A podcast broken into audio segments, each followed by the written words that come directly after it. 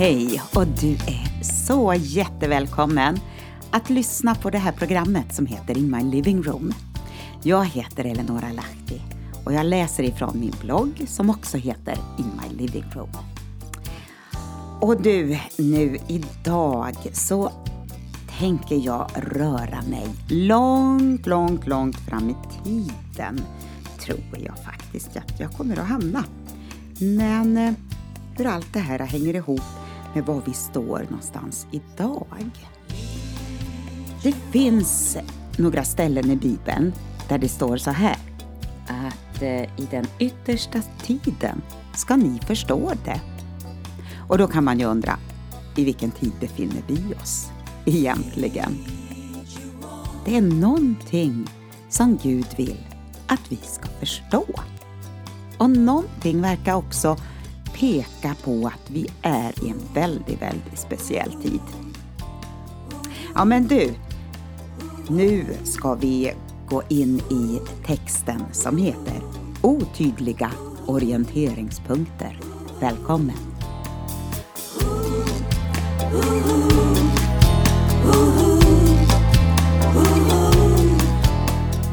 Det är mycket ifrågasättande. Många åsikter blandat med oro, rädsla och högmod. Hopsnickrade egna teorier blandat med kunskap och fakta. Kryddat med ideologiska förslag och inriktningar ur ett samhällsperspektiv. Det är så mycket som ska rymmas och behandlas utifrån den individuella och globala horisonten. Att man kan känna sig som en bricka i spelet. För karusellen, ja, den snurrar fortare och fortare.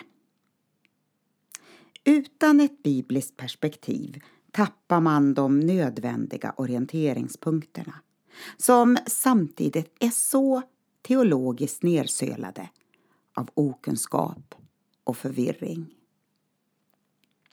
Hur, ja, hur, hur är det nu med uppryckandet, Jesu andra tillkommelse, tusenårsriket, domen och evigheten? För att inte tala om vedermödan och alla vredeskålar, Antikrist och den falske profeten.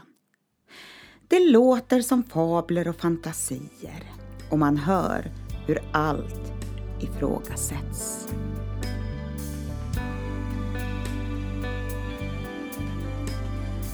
Framför allt ska ni veta att eh, i de sista dagarna kommer det människor som drivs av sina begär och som förtalar och hånar er och som frågar hur går det med löftet om hans ankomst?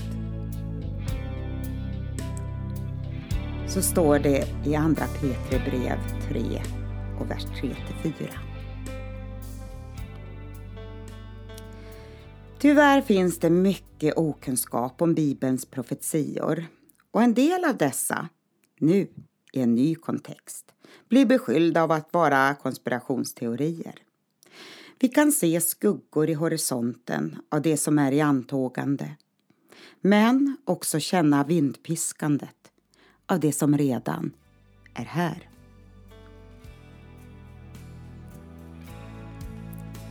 Vi förstår till en del och profeterar till en del. Men när det fullkomliga kommer ska det förgå som är till en del. Första Korinthierbrevet 13 och vers 9 och 10. Det som lätt händer det är att man rör ihop olika tidsskeenden och tror att allt gäller den kristna församlingen. Bibeln sträcker sig från en tid innan skapelsen och hela vägen in i evigheten. Vi har verser som handlar om församlingens tidsålder, tusenårsriket och evigheten. Och vissa texter handlar bara om det judiska folket. Och där Daniels bok, Matteus 24 och Uppenbarelseboken innehåller delar utav det. Det finns ett facit i Bibeln, men som sagt, vi förstår till en del och profeterar till en del.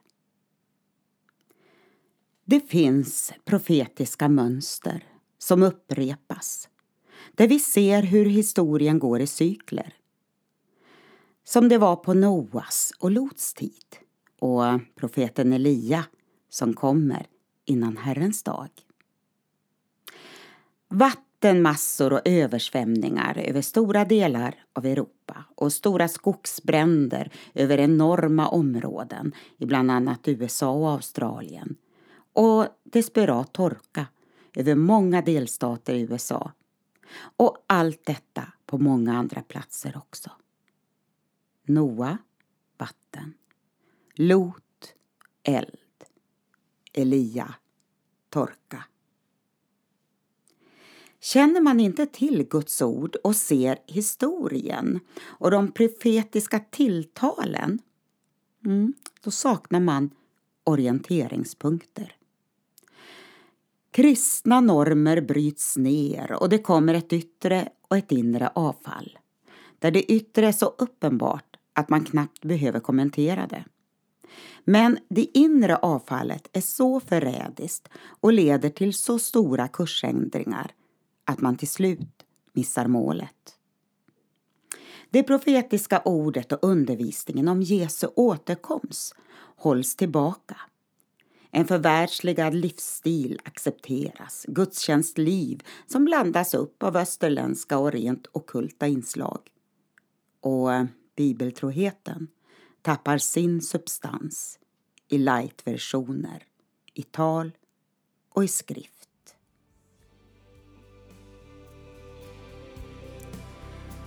Guds ord är levande och verksamt.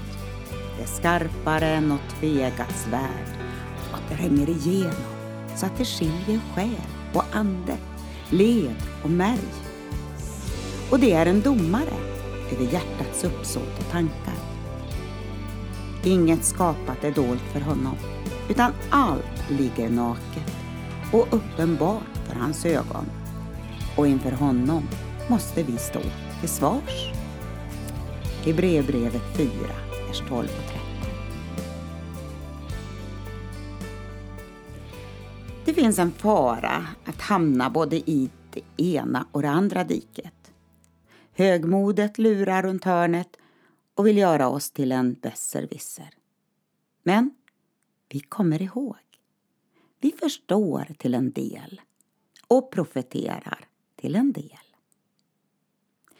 Gud har allt i sin hand samtidigt som tidsandan är en del av den utveckling som världen ska genomgå. Vi kan inte hindra det. Vi lever mitt i allt sammans. Men vi själva har ett ansvar att inte falla för kompromisser. Så, håll i hatten. Nu, nu snurrar det fort.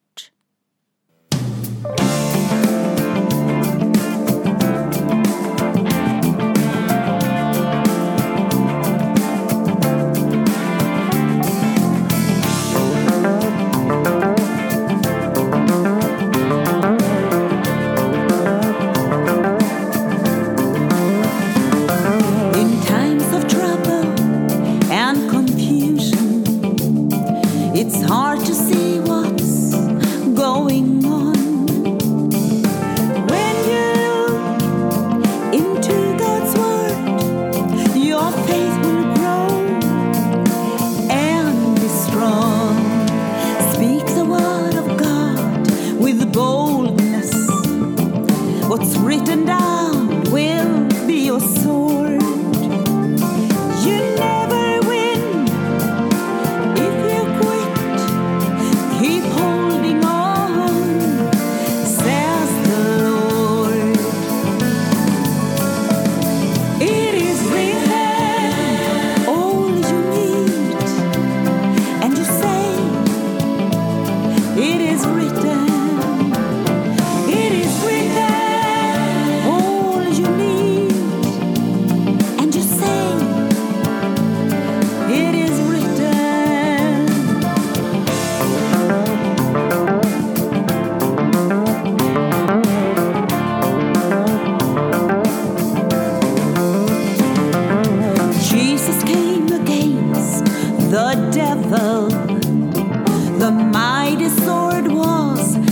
small.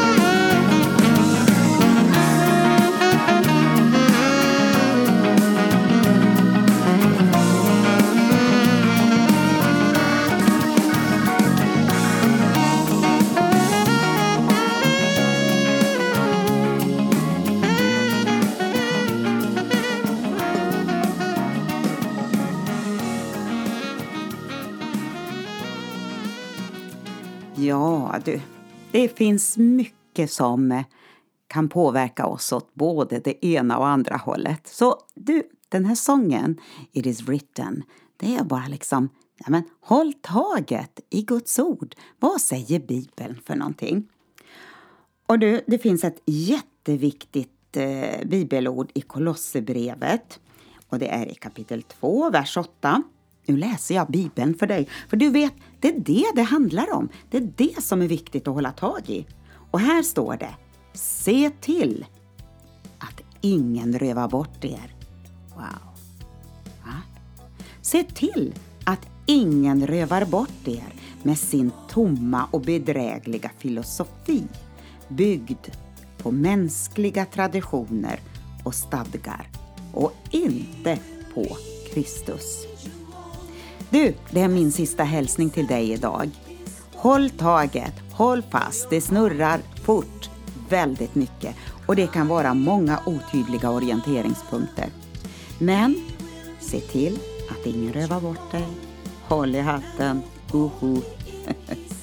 Gud välsigne dig. Jag önskar dig en riktigt bra dag.